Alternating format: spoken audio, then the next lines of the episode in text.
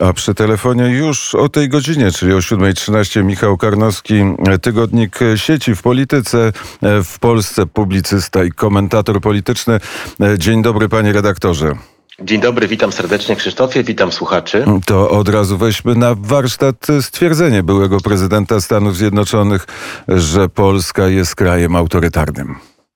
Mogę pocieszyć wszystkich, że na szczęście nie, nie jesteśmy krajem faszystowskim, a na przykład Donald Trump prowadził kraj ku faszyzmowi, a zdaniem niektórych doszedł do faszyzmu. Musimy pamiętać, słuchając takich wypowiedzi, jak bardzo ten świat wokół nas się zmienia, jak bardzo mamy dużą dekoniunkturę międzynarodową. Śledząc wydarzenia amerykańskie, szybko dostrzeżemy, usłyszymy, zobaczymy potężny konflikt cywilizacyjny, który rozdziera niszczy, można powiedzieć, też tradycyjne Amerykę i, i, niszczy tradycyjne wartości amerykańskie. Podobnie jak to się dzieje właściwie we, we wszystkich krajach. No, spójrzmy chociażby nawet na ostatnie godziny. Gwiazda telewizji MSNBC, mm, New York Timesa, Mary Gay stwierdziła, że dla niej jest czymś niepokojącym, e, gdy widzi e, tuziny całe amerykańskich flag na, na samochodach, gdy widzi zwolenników Trumpa, to taki dreszcz, prawda, tak jak u nas w TVN-ie słyszą, czy widzą, czy odczuwają w momencie, gdy, mm, gdy mają do czynienia z, ze zbytnim objawem patriotyzmu. Była kiedyś taka wypowiedź też polskiej dziennikarki, która mówiła o tym, że właśnie faszystowskie hasła okazało się, że to patriotyczne. Zmierzam do tego, że Barack Obama mówi tu moim zdaniem jako przedstawiciel tej nowej partii republikańskiej, która bardzo radykalnie skręciła w lewo. E, I to jest element no, wcale nie napięcia między państwami, ale napięcia między pewnymi obozami ideowymi. Myślę, że musimy się spodziewać, że tego rodzaju wypowiedzi będzie więcej, tego rodzaju kłamstw, tej perspektywy ogólnie rzecz biorąc. Znaczy amerykańska i, i, zachodnia lewica, europejska jeszcze mocniej pewnie przyjęły taką perspektywę, w której e, wszystko, co nie jest w tym kominternowskim bloku, tak jakbyśmy kiedyś powiedzieli, tak, bloku jedności robotniczej, komunistycznej, no to, to, to wszystko jest e, określane mianem faszystowskiego, mianem autorytarnego. I moim zdaniem na, tak właśnie na to należy patrzeć, na, na pewien odprysk, jako na odprysk silnego konfliktu, który rozdziera i niszczy cywilizację zachodnią. Partia Demokratyczna w Stanach Zjednoczonych się rzeczywiście zmienia, ale to jest głos Baracka Obamy, który jest w pewnym sensie też, e, można uznać, głosem e, prezydenta e, Stanów Zjednoczonych, który jest w takim nastroju dotyczącym wschodniej flanki i najważniejszego kraju na wschodniej flance NATO e, pojedzie na szczyt zarówno G7, jak i na spotkanie z Władimirem Putinem. To jest rzeczywiście niepokojące o tym na, na, na, naszych łamach. Ja zwróciłem uwagę na jeden aspekt. Jest oczywiście drugi, militarny, związany z takim podważaniem właściwie zaufania do sojuszników na flance wschodniej. O tym e, profesor Żurawski-Grajewski bardzo ciekawie opowiada na portalu w polityce.pl. Jest wywiad, polecam Państwu. I pełna zgoda, to tak może właśnie wyglądać. No, jednak bym trochę rozdzielił Joe, Joe Bidena od, od, od Baracka Obamy, bez względu na to, co myśli Joe Biden, czy, czy jak jak bardzo jest przedstawicielem e, lewicy, chociaż osobiście no, ma, ma, ma, ma historię trochę inną. Tak? No, był, był politykiem, który mm, tkwił w amerykańskiej polityce przez kilkadziesiąt lat i w związku z tym e, jego poglądy są, mm, myślę, że realne, są umiarkowane, no ale poszedł za obozem, tak przesunął się, jest wiceprezydent Kamala Harris i, i, i, tu, i, i, i, i faktycznie no, kierunek, w którym e, zaufanie do Polski jest podważane w ten sposób, jest bardzo, bardzo niepokojący. Ale można mieć nadzieję, że Joe Biden jednak nie będzie aż tak progresywny w tych wypowiedziach i on jednak pozostanie no, lojalnym sojusznikiem Polski, tak jak Polska pozostała i pozostaje lojalnym sojusznikiem Stanów Zjednoczonych. My o tym nawet na antenie Radia Wnet przecież rozmawialiśmy, że wy, wy, wybór y, kandydata demokratycznego oznacza pewną dekoniunkturę w relacjach międzynarodowych. To się potwierdza. No, to jest tego skutek po prostu bardzo, bardzo konsekwentny. I ja myślę, że ta dekoniunktura by nastąpiła nawet gdyby w Polsce były inne rządy. Może używano by wtedy nieco innych argumentów, a może po prostu by polski rząd nawet e, udało się wprząc wtedy do jakiegoś nowego resetu, tak jak się udawało chociażby e, w roku, prawda, w czasach rządów Donalda Tuska. E, 2008 rok, a być może polski rząd by wręcz chwalił takie podejście, prawda, jakiegoś poluzowania w relacjach z Rosją. Także my, my tutaj trochę jesteśmy mm, też elementem, który no, odbiera pewne fale. Tak? Nie zawsze możemy być ośrodkiem decyzyjnym, ośrodkiem sprawczym. Moim zdaniem to wszystko, co się dzieje, jest też jakąś puentą do tych dyskusji, które się toczyły za prezydentury Donalda Trumpa. Mówiono wtedy, że Polska popełnia błąd, decydując się na bliski sojusz ze Stanami Zjednoczonymi, próbując wziąć coś, co, co można najwięcej, no, chociażby silną amerykańską obecność militarną w Polsce, która stała się, jest faktem. Wielka zasługa ministra Macierewicza, wielka zasługa ministra Błaszczaka, to się udało. E, i, I dziś widać, że to było pięć minut, które wykorzystaliśmy perfekcyjnie. Ja bym tak na to spojrzał. To było pięć minut e, możliwości, okienka szansy i to zostało wykorzystane. Dzisiaj byłoby to trudne, dzisiaj byłoby to niemożliwe. A czy nie odnosisz wrażenia, że jednak jest coś w rodzaju, nie wiem, e, może nie izolacja to za mocne słowo, ale w każdym razie e, to, co się dzieje zarówno w Waszyngtonie, jak i w Brukseli, e, świadczy o jakimś wypychaniu Polski poza, poza, poza taką możliwość współdecydowania. Myślę o wypowiedzi Jurowej i myślę o decyzji Duńczyków o tym, żeby wstrzymać wstrzymać budowę Baltic Pipe? To jest dekoniunktura. To jest zły czas dla Polski. Był moment, w którym mieliśmy wiele dobrych informacji, otrzymywaliśmy, w którym wiele rzeczy można było rozpędzić, no na przykład ten Baltic Pipe. Teraz to natrafia na przeszkody, które trzeba przejść, przełamać. Trzeba to wytrzymać. To jest rodzaj presji, to jest próba przekonania nas, że, e, e, że musimy się poddać, skapitulować. W, w tym kierunku idzie, idzie propaganda mediów niemieckich, w tym kierunku idzie propaganda mediów rosyjskich, ale polska racja stanu jest niezmienna. Znaczy Polska zawsze trwa w napięciu między potęgami ościennymi. To, tu się nic od setek lat, można powiedzieć, nie zmieniło. Jedyne, co się zmieniło, że mamy dzisiaj trochę więcej ludzi, którzy uważają, że można to napięcie zdjąć, że można je anulować, że zamknięcie oczu, poddanie się Berlinowi, proszenie go, żeby wziął więcej odpowiedzialności, to jest jakaś odpowiedź. To nie jest żadna odpowiedź, bo Berlin chętnie to weźmie, ale nie skwituje. Przypomnę, że źródłem tego napięcia chociażby w Europie jest Nord Stream 1 i Nord Stream 2. Są te dwa gazociągi, ten, ten jeden w sumie projekt, tak rozłożony na etapy, e, który jest de facto no, zdradą chociażby Ukrainy, która krwawi.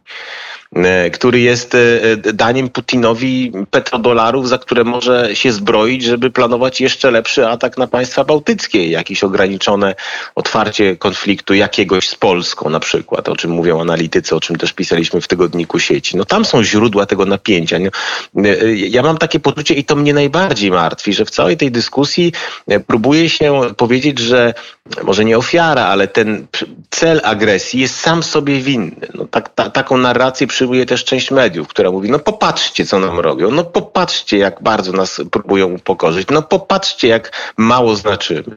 Rozumiem, że no, pełne wpisanie się w, w e, politykę niemiecką, no, zdaniem tych komentatorów zmniejszyłoby to napięcie. Może, może medialnie, ale de facto cena byłaby straszliwa, bo e, Niemcy mają po prostu interes w, w kooperacji, we współpracy z Rosją, do której dążą.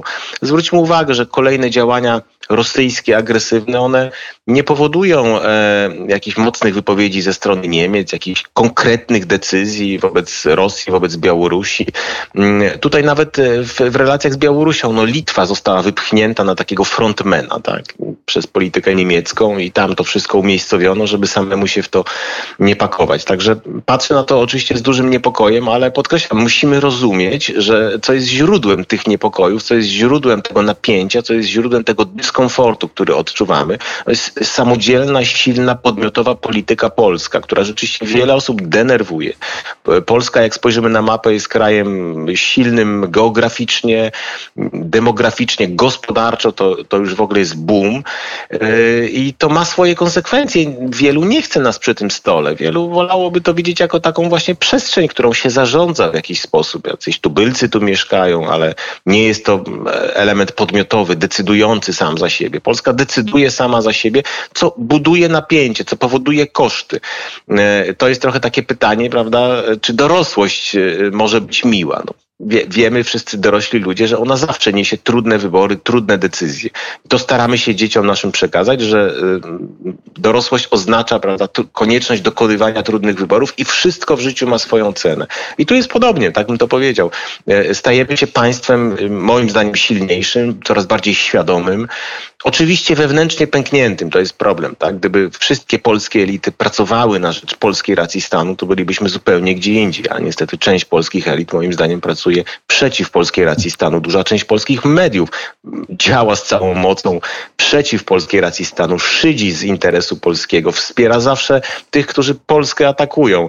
Cieszy się, jak Polska ma kłopoty. Kibicuje Czechom, prawda? Pokazuje, że ten Turów należy. No, to był pewien papierek lakmusowy, prawda? No, skandaliczna zupełnie decyzja Trybunału Sprawiedliwości Unii Europejskiej. Pierwsza na gorąco, taka nieprzemyślana, więc prawdziwa reakcja pana Rafała Trzaskowskiego i pana Szymona Hołowni. Zamknąć, tak, zamknąć, zamknąć 4 do 8% e, polskich mocy energetycznych. Zróbmy to, musimy. A czy, a czy e, nie obawiasz się, że opozycja w końcu odniesie e, sukces i uda się wprowadzić sankcje przeciwko Polsce, czyli wstrzymać pieniądze z Krajowego Planu Odbudowy, z funduszu, z funduszu przyszłości Unii Europejskiej, bo tak ten fundusz jest e, nazywany po tych deklaracjach pani e, Jurowej, po tym, co się dzieje w Parlamencie Europejskim, możemy e, przypuszczać, że tak się stanie. A jeśli tak się stanie, no to wtedy będzie oznaczało, że deklaracje premiera Mateusza Morawieckiego o tym, że to nam nie grozi, okażą się puste i złudne. I co wtedy? No to znowu jest to myślenie trochę, przepraszam, w którym e, jakby premier jest jakimś cudotwórcą. No, Polska w tym napięciu jest, jest i będzie. Znaczy, my chcemy być w Unii Europejskiej, bo to jest, e, jeszcze chcemy, na razie chcemy, mocno niektórzy chcą, ale no, zamknę to słowem chcemy, e, bo, bo to jest organizacja, współczesna organizacja polityczna kontynentu europejskiego i wystarczy pojeździć po krajach, które nie są w Unii, żeby zobaczyć, że wcale ich interesy narodowe nie są mocniejsze. To nawet jest chwilami no, wejście na taką, w taką rolę całkowitego już petenta w stosunku do Berlina. To jest jeden nasz interes. Drugim jest utrzymanie podmiotowości, czego z kolei elity niemieckie, brukselskie nie chcą. No, chociażby ta dyskusja ostatnia o likwidacji weta, co powoduje napięcie. No, jesteśmy w tym napięciu. I premier moim zdaniem e, w czasie szczytu grudniowego zrobił absolutnie wszystko, żeby e, te, to ryzyko oddalić I, i, i jak y, śledziłem te negocjacje nawet, nawet z bliska, bo się wybrałem do tej Brukseli, żeby tam być, żeby słyszeć, widzieć, łapać te okruchy, mimo że to w covid więc trudno, no to moim zdaniem zrobiono naprawdę dużo. No, mamy, mamy, mamy przyjęcie wewnętrznej takiego, takiej takiej instrukcji no, z dużą mocą prawną e, Komisji Europejskiej, kiedy tego można użyć i w tych sprawach, o których pani mówi Jurowa, tego użyć nie można. Tu, tu naprawdę pan minister Konrad Szymański chociażby wykonał bardzo dobrą pracę zabezpieczającą. Komisja Europejska to potwierdziła zaakceptowała. E, to jest wpisane do wszystkich protokołów. To, to działa na razie, można powiedzieć. W sensie faktycznym to działa, to zabezpieczenie. Natomiast oczywiście zwiększa się presja ze strony Parlamentu Europejskiego, żeby połamać te zabezpieczenia i stosować gołe rozporządzenie. I, i, i pani Jurowa też ma tu, myślę, że swój interes, żeby nie mówić o problemach korupcyjnych, czy quasi-korupcyjnych, czy takich związanych z używaniem unijnych pieniędzy swojego premiera, pana Babisza. E, więc ta presja jest, ale już wtedy też polscy przedstawiciele mówili, że y, dobre, rozporząd... do, dobre zabezpieczenia w związku z tym rozporządzeniem nie oznaczają zdjęcia presji, bo my na to nie mamy wpływu. Więc ja, ja powiem tak, no pewnie, że będą rozmaite jeszcze skandale, pewnie, że być może nam 5, 10, 100 milionów gdzieś urwą. To jest możliwe. Ale ogólny obraz moim zdaniem jest taki, że myśmy utrzymali e, kluczowe elementy suwerenności, przy, przy ciężkiej walce. Z, z drugiej strony pozyskaliśmy perspektywę potężnych pieniędzy, które mogą nas naprawdę pchnąć do przodu. I reszta jest dalszą walką. No. Jest dalszą walką. My nie jesteśmy w stanie osiągnąć etapu, w którym mówimy, no to, no to wygraliśmy, to koniec. To Unia już nic nie ma do tego konserwatywnego rządu w Polsce, to Unia już, to Niemcy już się pogodzili z tym, że stracili wpływy w Warszawie. No, no nie, no tak nie będzie. Niemcy się z tym e, nie pogodzą nigdy. To jeszcze na e, zakończenie krótki komentarz do e, postawy wicepremiera Gowina. Czy w końcu uda się mu przekroczyć ten Rubikon i przejść do opozycji i tym samym skończyć żywot Zjednoczonej Prawicy, czy też nie podejmie takiej decyzji? Sądzę, że nie, nie, nawet to przejście nie skończyłoby e, jednak żywotu Zjednoczonej Prawicy. Pamiętajmy, że w, ty, w, tym układzie konstytucyjnym, przy bardzo słabej platformie, która de facto nie chce wyborów, e, teraz myślę, że nie chce i długo nie będzie chciała, to jest ważny czynnik, a to platforma ma głosy w e, parlamencie, a nie Hołownia. Przy prezydencie, który ma duże możliwości, jeżeli chodzi o wskazywanie kandydata na premiera, szans na jakąś przewrotkę wielkich moim zdaniem nie ma.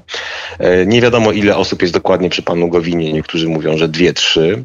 Natomiast e, jest chyba rzeczywiście potężne zmęczenie. Znaczy osiągnąć poziom, w którym Andrzej Leper jawi się jako wzór stabilności koalicyjnej przy panu Gowinie i przewidywalności, E, a na pewno Paweł Kukis nagle prawda, okazał się partnerem, z którym można no, normalnie coś wynegocjować i, i, i, to działa. No, to, to myślę, że jest jednak duży sukces i mm, tak ironicznie oczywiście stwierdzając. I ja się dziwię, no bo pan Jarosław Gowin jakby coraz bardziej moim zdaniem brnie w jakieś odmęty niepowagi nie, nie wiem, czy nie ma wokół niego kogoś, kto by mu to powiedział, że, że są jakieś granice wolt, są jakieś granice szantaży, że ma bardzo dużo, jeśli chodzi o możliwości sprawowania władzy, bo on naprawdę jest malutkie ugrupowanko, które ma ogromny zasób odpowiedzialności, jest wicepremierem.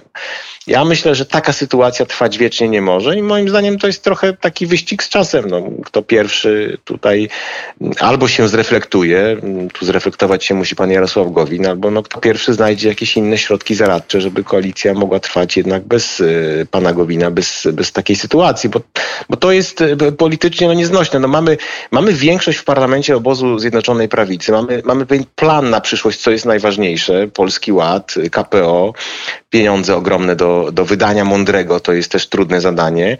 E, mamy wychodzenie z pandemii, dobrze rozpędzony plan szczepień już nastolatki szczepimy, tak? I, I, zachęcam do szczepienia w ogóle wszystkich państwa, bo to naprawdę jest też taki warunek sukcesu Polski. Jak ta epidemia będzie się rzeczywiście tliła, to y, będą i kłopoty gospodarcze i wszelkiego innego rodzaju.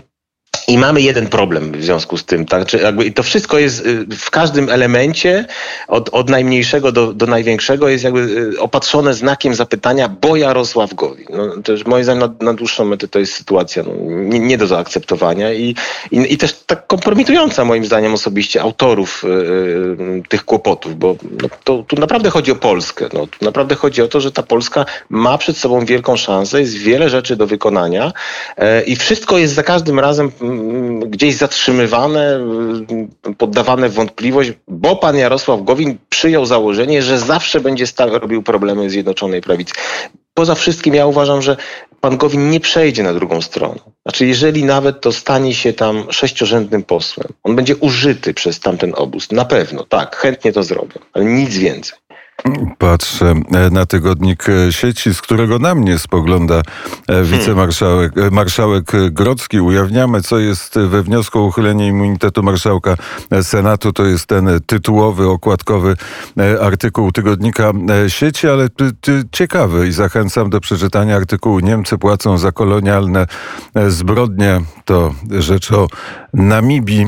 Warto czytać tygodnik sieci. Warto słuchać Michała Karnowskiego, którego mu serdecznie dziękuję za rozmowę. Ja również dziękuję. Życzę Państwu miłego dnia. Do, do usłyszenia. Dziękuję bardzo za zaproszenie. I warto e, słuchać poranka wnet, a w nim często graj.